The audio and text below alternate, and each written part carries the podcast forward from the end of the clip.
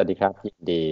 ต้อนรับทุกท่านเข้าสู่รายการ Flying Money Cast ครับ เงินติดปีกผมชินครับ ผมวินครับ วินได้ข่าวว่าอาทิตย์ที่แล้วไปอู่ฮั่นมาปะครับ ไม่ใช่หูฮั่นเชียงไฮ้กับเชียงไฮ้ไปไปก่อนไปก่อนมีข่าวเอ่อไวรัสพอดีด้วย แล้วก็อันนี้ก็ถือว่ารอดไป โชคดีไปว่ากลับมาก่อนหน้าที่จะเกิดข่าวไวรัสตั้งนาน ถ้ากลับมาช่วงไวรัสที่คงตื่นเต้นจะแย่ อืมอะแล้วเซี่ยงไฮ้นี่ไปทำอะไรครับ ไป conference ครับของวอลเกอร์รายหนึ่งแล้วก็ก็ก็เป็นงานที่ที่ชอบมากอยากไปมานานแล้ว แต่ก็ไปคราวนี้ก็คือไปเก็บเกี่ยวความรู้มาเต็มที่ แล้วก็เรื่องที่เอิ่มอยากจะมาคุยให้ฟังในวันนี้นะครับ ก็คือเรื่องว่าเอ๊ะทำไม เราคิดว่าจีนเนี่ยจะเป็นผู้นำด้านเทคโนโลยีของโลก จะเอาชนะสหรัฐให้ได้ด้วยนะครับก็ก็เป็นประเด็นที่ที่น่าคิดนะอืม ก่อนเข้าเรื่องนั้นนิดนึงถามว่า conference อันนี้เวียนจัดประเทศต่างๆ หรือว่าไปจัดที่จีน เพราะว่าเรื่องเรื่องที่โฟกัสมันอยู่ที่จีนด้วย อันเนี้ยจัดที่จีนเลยนะครับจัดที่จีนทุกปี ก็จริงๆผมเอ่ยชื่อได้แหละคือคนโอเคคนจัดคือ UBS อ่าก็คือคือเขาก็จัดให้ลูกค้าสถาบันที่จีนทุกปี ซึ่งก็แปลว่าตลาดจีนใหญ่มาก แล้วก็มีคนลงทุนในจีนเยอะมากเขาก็ต้องเหมือนกับเปิดให้เราไปเรียนรู้เรื่องของ จีนในหลายๆแง่มุมนะครับ ซึ่งก็อืมซึ่งก็ดีมากก็ก็นอกจากรู้เรื่องตลาดหุ้นเรื่องตลาดตราสารหนี้การพัฒนาเทคโนโลยีโน่นนี่แล้วเนี่ยก็เอ่อได้เจอผู้บริหารบริษัทจดทะเบียนในจีนเยอะด้วย ก็อืมดีมากครับพอดีผมครับไปเซี่ยงไฮ้ครั้งแรกในชีวิตด้วยก็เลยเป็นเป็นทริปที่เราก็เรียนรู้หลาย ๆ อย่างที่เราอาจจะอ่านหนังสือแล้วก็ไม่ได้อินเท่ากับไปเจอเอง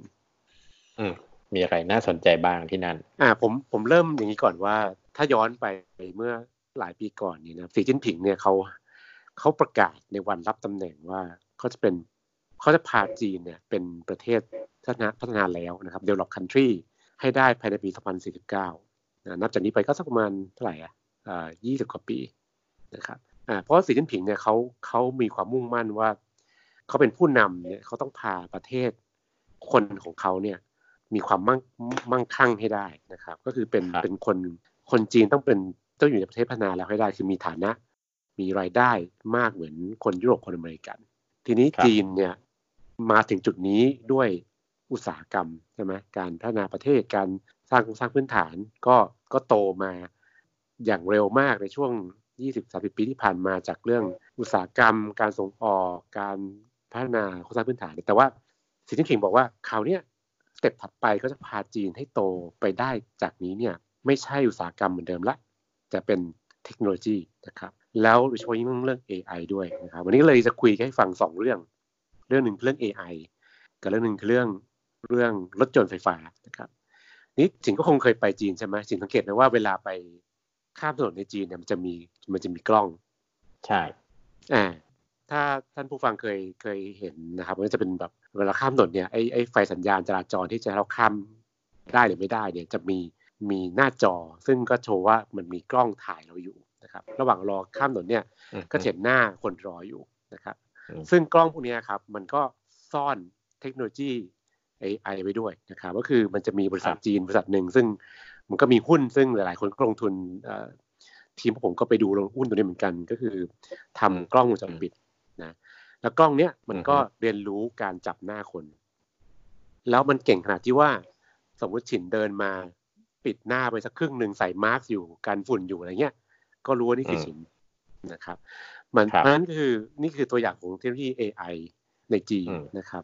เอ่อแล้วเขาก็ใช้อันนี้กับหลายเรื่องสมมติว่าวันวันหนึ่งฉินเดินข้ามถนนในจีน แล้วเกิดแบบเดินตอนเดินตอนฝ่าไฟแดงเนี่ยมันก็อืมจับได้แล้วว่าคุณคุณว่าคุณเป็นใครนะครับ ถ้ามีใครสักคนเป็น เป็นโจรไปปล้นเงินอืม คนอื่นเขาร้านทองอ่าอ่าร้าคนนร้านทองเนี่ยใช่ไหมอืมอ่าเดินถนนเนี่ย อ่ากล้องจับได้คราวนี้รู้แล้ว เพราะฉะนั้นก็มีมีคนบอกผมว่า ในในเซี่ยงไฮ้ผมรู้ที่อื่นของจีนนะในเซี่ยงไฮ้เนี่ยเป็นเป็นเมืองที่ใหญ่โตมากประชากร 20 กว่าล้านคนเนี่ย แต่ไม่ค่อยมีอาชญากรรม ส่วนหนึ่งก็เป็นเพราะว่าการเทคโนโลยีของของจีนเนี่ยเขาจับคนร้ายได้ง่ายขึ้นกว่า การที่จะพึ่งตำรวจอย่างเดียวนะครับ แล้วก็ครับเขาใช้อืมกล้องวงจรปิดติดตั้ง ทั่วเมืองเนี่ยอืมนอกจากจะใช้ดูเรื่องของคนทำผิดกฎหมาย จอดรถผิดที่อะไรเงี้ยครับ ก็ยังใช้ในการดูแลการจราจรด้วย คือ คือเขาใช้เทคโนโลยีในการคอยมอนิเตอร์ว่าตอนเนี้ยการเคลื่อนเคลื่อนของรถเป็นอย่างไร เราจะต้องเปิดปิดไฟเขียวไฟแดงอย่างไร เพื่อให้รถเคลื่อนตัวเร็วขึ้น ซึ่งก็เคลมว่าทำไปแล้วเนี่ยรถเคลื่อนเร็วขึ้นประมาณสิบสิบห้าเปอร์เซ็นซึ่งก็ถือว่าดีมากอะไรเนี่ยครับก็ว่าอย่างนั้น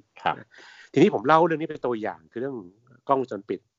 และใช้ AI เนี่ยเพราะว่าสิ่งที่จีนพยายามทำอยู่เนี่ยคือการส่งเสริมให้บริษัทในจีนเนี่ยเป็นผู้นำเรื่องให้ได้นะครับ คือถ้าเราถ้าเรานึกภาพก็คือว่ามันก็คือเคยเป็นฝั่งสหรัฐเป็นผู้นำนะเป็นซิลิคอนวัลเลย์แต่จีนกำลังพยายามจะแข่งขันเรื่องนี้แล้วก็จะจะนำให้ได้ แล้วผมอยากจะเล่าให้ท่านผู้ฟังกับสินฟังว่า ที่จุดน่าสนใจมากจริงครับ คือผมไปอ่านหนังสือเล่มหนึ่งมาเขาบอกว่าเขาเขาบอกว่าทำไมทำไมเขาถึงคิดว่าจีนจะชนะสหรัฐเรื่อง AI เพราะ AI เนี่ยครับเทคโนโลยีเทคโนโลยีของมันเนี่ยคือว่าต่อให้สมมติว่าสินเป็นวิศวกรนะออกแบบหุ่นยนต์ เครื่องมือที่สามารถให้คำสั่งแล้วก็ประมวลผลแบบ AI ได้เนี่ยความเก่งของวิศวกรเนี่ยเก่งแค่ไหนก็ตามนะครับจะไม่ได้ผลเท่ากับ จำนวนข้อมูลที่เราให้เครื่องมือมันเห็นนะครับยกตัวอย่างเช่น เราอยากจะสอนให้คอมพิวเตอร์เนี่ย แยกให้ออกระหว่างหมากับแมววิธีการคืออะไรวิธีการคือว่าก็รูปหมารูปแมวให้ให้ให้คอมพิวเตอร์ดูนะครับ ให้ AI มันดู ยิ่งรูปเยอะเท่าไหร่ มันยิ่งแยกออกง่ายเท่านั้นเนไหมครับเพราะฉะนั้นการออกแบบตัว AI ตั้งแต่ตั้งแต่แรกเนี่ยวิศวกร เก่งแค่ไหนมีผลน้อยกว่าข้อมูลที่เอาไปใช้ แล้วหนังสือผมไม่อ่านเขาก็บอกว่าเนี่ยในอเมริกาเนี่ยไอ้ตัว Data เนี่ยมันมีกฎหมายเข้มมากในการคุมทำให้บริษัทเอกชนเนี่ยจะเอา Data ไปใช้เนี่ยมันยาก ในจีนเนี่ยรัฐบาลจีนเขาส่งเสริม แล้วเขาก็ค่อนข้างผ่อนปลนเรื่องของการใช้ข้อมูลทำให้บริษัทในจีนจึงมีข้อมูลไปใช้มหาศาลนะครับเพราะฉะนั้นเวลาเราอยู่ในจีนเนี่ยเราถึงใช้แบบ QR code ในการจ่ายเงินโน่นนี่มันก็คือการเก็บข้อมูลเรานะครับเวลาสั่งของออนไลน์เก็บข้อมูลเราเราสั่งอะไรเมื่อไหร่ยังไง เราชอบกินอะไรชอบดื่มอะไรนะครับนี่ก็เป็นการเก็บข้อมูล ซึ่งบทความนี้ผมอ่านมาก็บอกว่า ในระยะอันใกล้จีนจะชนะสหรัฐ เป็นเขาเรียกว่าเป็น superpower ของ AI ของโลก เพราะมี Data Feed เยอะมากนะครับ มันมันถ้าถ้าถ้าสินเคยอ่านมันจะเหมือนกับคล้ายๆทำไม AI ถึงชนะคนเวลาเล่นโกะก็ feed ข้อมูลไปว่าการเล่นโกะทำอะไรได้บ้างอ่าตอนนั้นเองก็ยิ่ง feed เยอะ ก็ก็ยิ่งทำได้ดีขึ้นแล้ว แล้วเอาเอาตัว AI เนี่ยไปไปเล่นโกกับคนยิ่งเล่นเยอะๆ มันก็ยิ่งเรียนรู้เทคนิคจากจากคนอ่าแล้วมันก็จะยิ่งทำได้ดีขึ้นนี่นี่คือหลักเพราะนั้นผมผมก็เลยบอกว่าการที่จีนจะเป็นประเทศพัฒนาแล้วด้วยเทคโนโลยีเนี่ยนะครับ AI เป็นจุดหลักที่สีจิ้นผิงเนี่ยพยายามทำ แล้วจุดที่เขา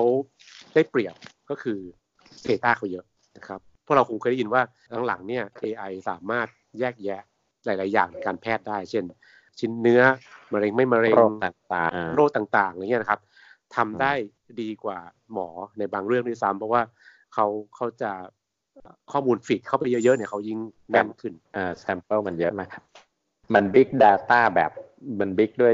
จำนวนคนพันล้านด้วยใช่ไหมต้องพูดอย่างนั้นมากใช่อ่า AI เป็นเรื่องหนึ่งซึ่งซึ่งซึ่งจีนจะเป็นลีดเดอร์ในระยะอันใกล้นะครับมันพ่วงกันหลายอย่างนะ เพราะทั้ง AI ใช่ไหม Machine Learning Big Data มันมันเป็นเรื่องที่มันเดินควบคู่ไปด้วยกันหมดเลย ใช่ใช่ใช่แล้วก็คือคือจีนเขามีมันเขามีอีกหลายอย่างซึ่ง บ้านเราไม่มีทำไมทำบ้านเราถึงแบบสตาร์ทอัพถึงไม่ค่อยไม่ค่อยรุ่งเท่าไหร่ก็คือว่าเขามี culture ของการที่ถ้าถ้าฉินเป็นเด็กจบใหม่ ไปทำงานสตาร์ทอัพเนี่ยทำไปสักพักหนึ่งแล้วเกิดเฟลเนี่ยนะถ้าเป็นเมืองไทยเนี่ยอาจจะชีวิตอาจจะจบอยู่แค่นั้นเลยแต่ถ้าเป็นจีนเนี่ยเขามี culture ที่ว่าโอเค คุณเป็นลองดูก่อนสองสามปีเฟลไม่เป็นไร เดี๋ยวจะมีคนรับไปทำอย่างอื่นต่อ อันนี้เป็นข้อดีของเขานะครับ แล้วก็ แล้วก็มันก็มีบทความบอกว่าที่จีนเนี่ยมันเราก็รู้ว่าเขาเขาชอบก๊อปปี้ใช่ไหมชอบแบบชอบแบบทำเลียนแบบอะไรเงี้ย แต่เขาบอกว่าการทำเลียนแบบนี่แหละจริง ๆ แล้วเนี่ยมันลึกๆเนี่ยมันมีส่งผลให้การพัฒนาเทคโนโลยีเนี่ยเร็วขึ้น เยอะ เรียนรู้ว่าอะคนนั้นทำอะไรเราเราเอาจุดที่เขาทำมาต่อยอดทำต่อ ก็ต่อยอดกันไปเรื่อยๆในในอเมริกาเนี่ยเขาจะระมัดระวังเรื่องของการก๊อปปี้ไอเดียเพื่อน แต่ในจีนเนี่ยเขาถือว่าการก๊อปปี้เป็น เรื่องปกติยอมรับได้ก๊อปเสร็จพัฒนาต่อยอดต่อยอดมันก็จะเร็วขึ้นอีกอย่างเงี้ยมันก็หลายคนก็จะวิจารณ์ว่ามันเป็นเรื่องที่แบบอาจจะไม่เหมาะสม แต่ว่าผลลัพธ์ที่เราเห็นเนี่ยมันก็มันก็เร็วได้ได้ผลเร็วกว่านะมันมีสองมุมอะถ้าอย่างฝั่งนู้นเขาก็ถือว่าทรัพย์สินส่วนบุคคลเอ้ทรัพย์สินทางปัญญาที่แบบต้องโปรเทค แต่ในขณะที่ฝั่งนี้บอกว่า เออฉันอยากจะไปให้เร็วกว่านี้ ฉันอยากจะ เพราะฉะนั้นบางส่วนเนี่ยอาจจะเรียกว่า ว่าละเมิดได้จะเรียกละเมิดฝั่งนู้นเขาเรียกละเมิดฝั่งนี้ก็เรียกพัฒนาต่อยอด หรือแม้แต่อย่างเรื่องสิทธิหรือเรื่องกล้องเนี้ยใช่ไหมมันก็เป็นเรื่องของ personal data ต่างๆ ที่บอกว่า AI กล้องที่ถ่าย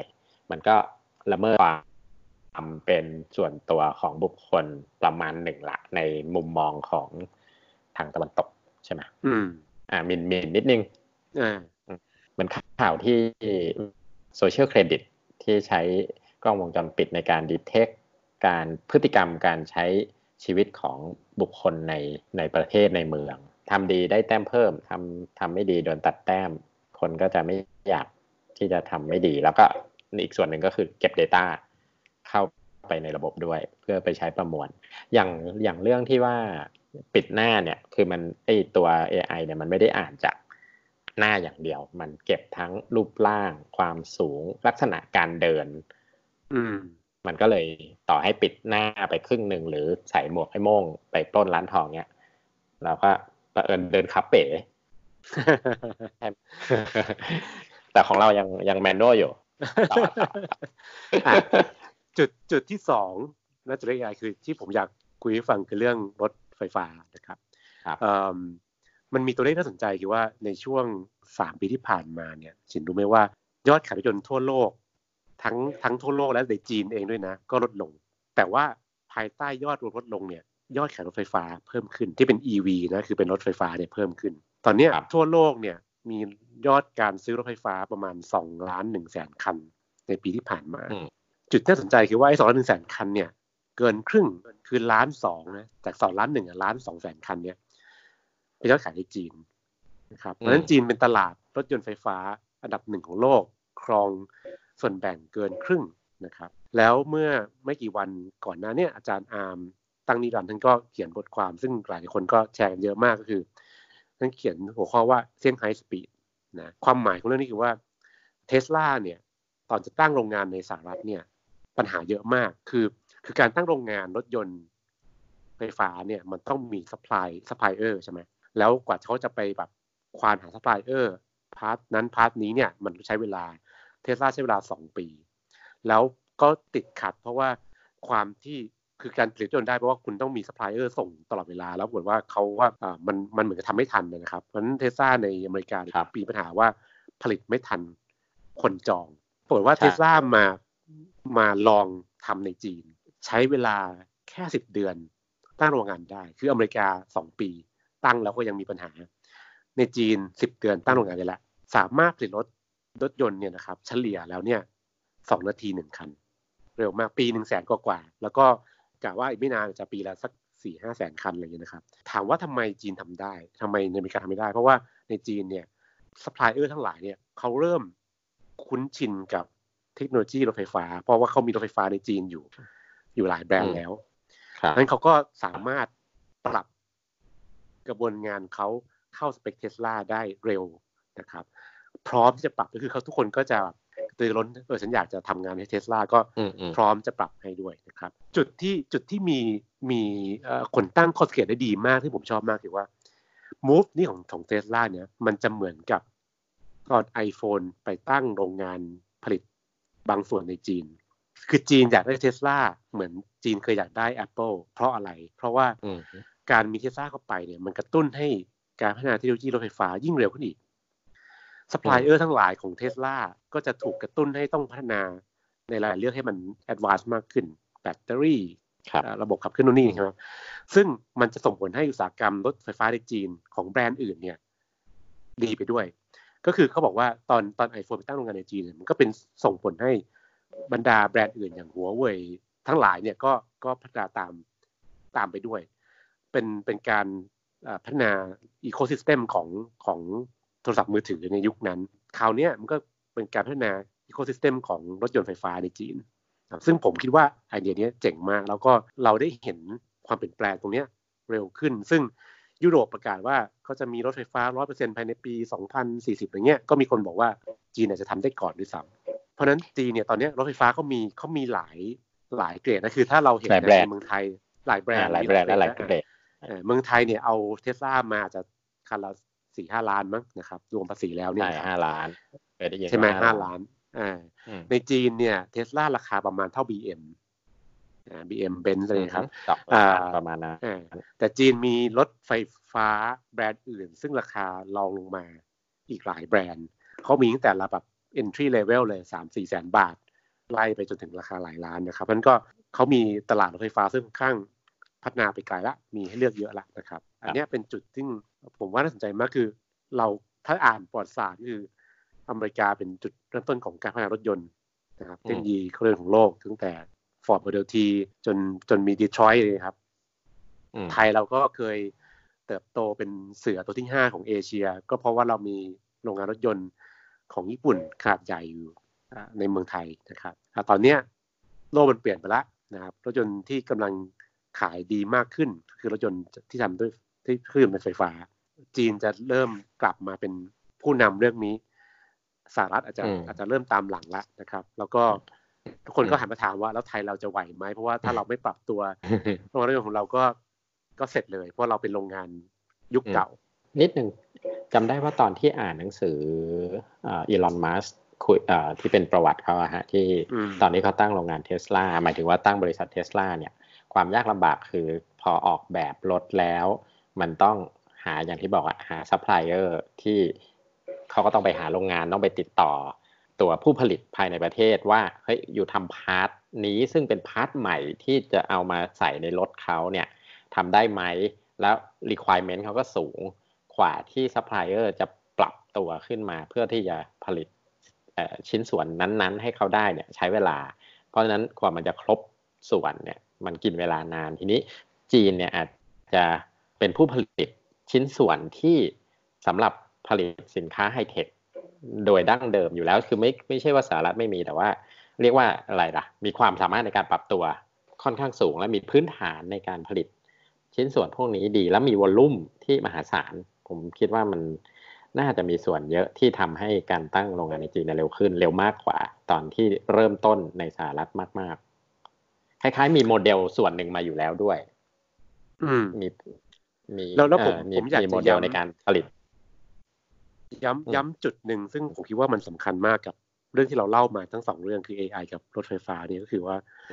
จีนมีผู้นำซึ่งซึ่งมีวิสัยทัศน์ชัดว่าจะเอาอะไรเราจะพัฒนาประเทศ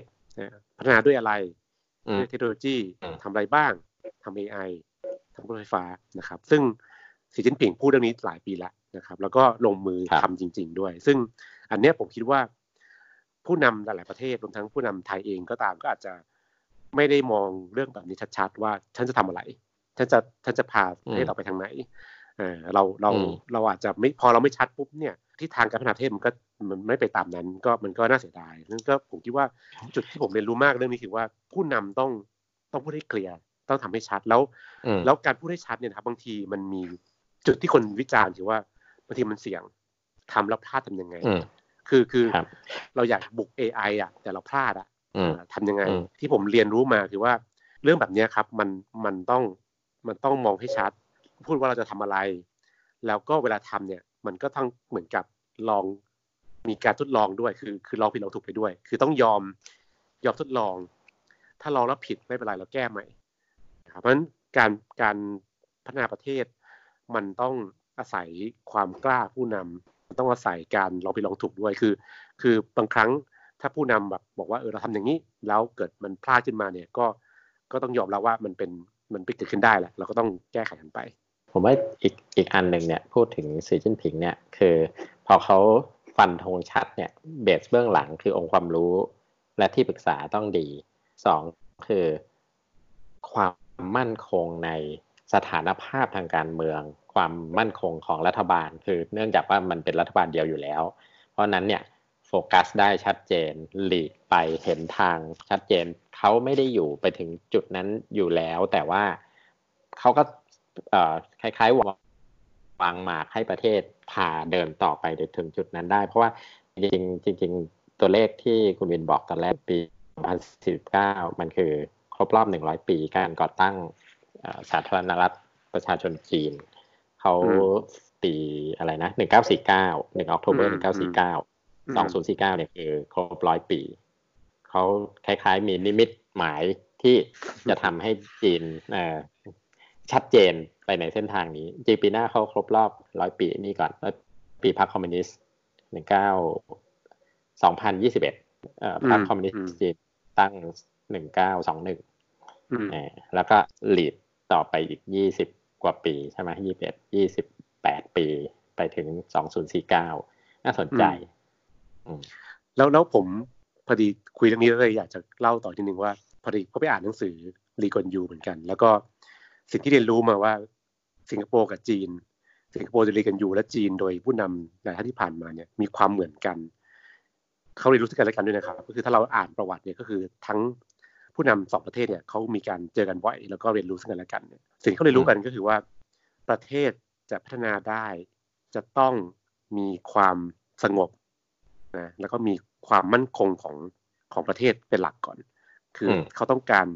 peace and stability นะครับสงบแล้วก็มั่นคง พอประเทศมันเป็นอย่างนี้ไปเรื่อยเนี่ย มันจะผู้ผู้นำก็สามารถนำพาประเทศไปอย่างที่อยากให้เป็นได้สิงคโปร์เนี่ยอย่าลืมว่าตอนลีกอนยูรับตำแหน่งเนี่ย เป็นประเทศเป็นขอเล็กที่จริงๆยากจนมากนะครับ แล้วก็ไม่มีทรัพยากรอะไรเลยเนี่ย แต่เขาก็พาไปถึงวันนี้ได้ เป็นประเทศพัฒนาแล้วได้เนี่ย ก็ว่าลีกอนยูเนี่ยเขาบอกว่าตั้งหลักก่อน เราต้องสงบก่อน เราต้องมีความมั่นคงก่อน แล้วเราก็จะไปได้เรื่อยๆจีนก็เช่นกัน เขาก็รู้ว่าปัญหาของเขาคือประชากรเขาเยอะ คนก็แบบมีหลายเผ่ามาก ถ้าเขาไม่สงบ เขาไม่มั่นคง มันก็คงลุกขึ้นมาลบกัน นะครับ ก็ชนกลุ่มน้อยโน่นนี่นะครับ พอเขาเอาตรงนั้นอยู่ก่อนเขาในประเทศก็สามารถนำพาพัฒนาไปได้ ผู้นำต้องเก่งด้วยนะก็นำพาไปได้ มันก็มันก็จะกลับมาในในในบางประเทศที่แบบว่าเราจะมุ่งเน้นไปสู่อะไรนะอยากเป็นประชาธิปไตยนู่นนี่อะไรเงี้ยบางทีบางทีสิ่งเรามุ่งไปมันอาจจะไม่ใช่คำตอบท้ายของเรื่องก็คือ ถ้าเราอ่านใจดีกอนยูหรืออ่านใจสีจิ้นผิงเนี่ย คำตอบเขาเนี่ยไม่ใช่ประชาธิปไตยเขาไม่ได้ต้องการให้ไปสู่จุดนั้น แต่เขาต้องการให้ประเทศพัฒนานะครับเพราะฉะนั้นมันก็มันก็น่าคิดว่า เออวันหนึ่งจีนเป็นมหาอำนาจของโลก ตอนนี้เป็นเบอร์สองอยู่จะเป็นเบอร์หนึ่งอยู่แล้วเนี่ยนะครับเขาไม่ได้มาด้วยสายเส้นทางเหมือนอเมริกาเลยเขามาเส้นทางของเขาเอง ไม่เหมือนใครอะไรเงี้ยก็น่าคิดมากนะครับ ก็แต่แต่ว่าถ้าถ้าพูดมาในเชิงนี้มันก็จะ questionable นิดหนึ่งในแง่ที่ว่า เผอิญจะว่าเผอิญก็ไม่ได้ เนื่องจากว่าผู้นำทุกๆหลาย ๆ คนในแต่ละรุ่นที่ผ่านมาของจีนเนี่ย คือเก่งแทบทุกคนเก่งมาก ไม่ใช่เก่งธรรมดา ตั้งแต่เติ้งตั้งแต่ใช่ไหมเออทีนี้พอมันเป็นระบบที่ที่เป็นค่อนข้างเป็นผู้นำสูงสุดประมาณนี้เนี่ย ถ้ามันคอรัปบางอย่างเนี่ย มันมันจะมาไม่ถึงจุดนี้ไงต้องไปดูว่า เขามีระบบตรวจสอบภายในยังไงของเขาที่ไม่ใช่เป็นระบบเปิดแบบประเทศเสรีต่างๆ แต่ว่ามันก็ไม่เฟลหรือมันไม่คอรัปมันอาจจะคอรัปก็ได้แต่ว่ามันเขาก็มาถึงจุดนี้ได้แหละ เออ คือคือจริง ๆ เดี๋ยวจะไปเรื่องการเมืองซะเยอะคุยไปคุยมาเลยนั่นแหละจริงจริงระบบระบบจีนสิงคโปร์เนี่ยนะครับไม่ได้ perfect ร้อยเปอร์เซ็นต์เราต้องดูนี่ก่อนนะคือ คือคือเราต้องรู้ว่าลึกๆเขามีปัญหาของเขาเยอะเหมือนกัน ที่จีนปัญหาคอร์รัปชันก็เยอะ ยิ่งรัฐบาลท้องถิ่นคอร์รัปชันกันกระจายมาก แล้วก็ปัญหาเรื่องของการที่คนคนยากจนก็โดนเอาอาจจะโดนเอาเปรียบคือเอาเอายึดที่ไปทำนั่นทำนี่อะไรเงี้ยนะครับ ก็ก็ก็มีปัญหา แล้วก็มีคนยากจนออกมาประท้วงแบบโวยวายก็มีเขาก็ต้องพยายามเอาให้อยู่ สิงคโปร์เองก็มีปัญหาบางอย่างเหมือนกันเอ่อซึ่งก็ซึ่งก็ไม่ได้เพอร์เฟกแต่ว่าที่ผมพยายามจะบอกคือว่าการนำประเทศไปสู่จุดที่ต้องการเนี่ย มันต้องเป้าต้องชัด แล้วการจะไปสู่จุดนั้นได้ มันต้อง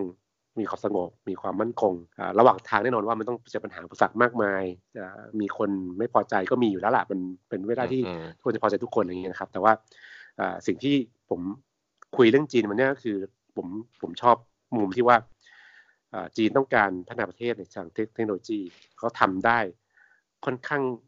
เร็วในในในหลายเรื่องแล้ว ที่เรายกตัวอย่างนี้คือ AI กับรถไฟฟ้านี่นะครับ ก็ต้องรอดูว่าในอนาคตจะมีอะไรอีกที่จีนจะลุกขึ้นมาเป็นผู้นำนะครับ ครับเออมันไม่ไม่น่าแปลกใจถ้าจีนจะก้าวขึ้นมาได้ เราก็เห็นภาพที่เขาปูทางมาอย่างชัดเจนอยู่แล้ว อืมนะครับก็เดี๋ยวเดี๋ยวตอนหน้านะครับ เราจะกลับคุยเรื่องจีนอีกสักครั้งหนึ่งคราวนี้ผมจะคุยในเรื่องลงทุนบ้างละ เมื่อกี้เราคุยเรื่องเทคโนโลยีนะครับ ก็เรื่องลงทุนเนี่ยก็เดี๋ยวตอนหน้าจะคุยว่าเอ๊ะเศรษฐกิจจีนที่ว่าโตช้าลงเนี่ย มันยังน่าลงทุนไหมหุ้นจีนราคาแพงหรือถูก แล้วก็ยกตัวอย่างให้ฟังว่ามีหุ้นตัวไหนที่ที่น่าสนใจบ้างนะครับ คือคือหลายคนจะถามว่าเทรดวอลที่มันยังเดี๋ยวดีเดี๋ยวร้ายเนี่ยมันกระทบหุ้นจีนไหมก็เดี๋ยวเราคุยกันตอนหน้าครับ ได้ครับก็สามารถติดตามพวกเราได้ทาง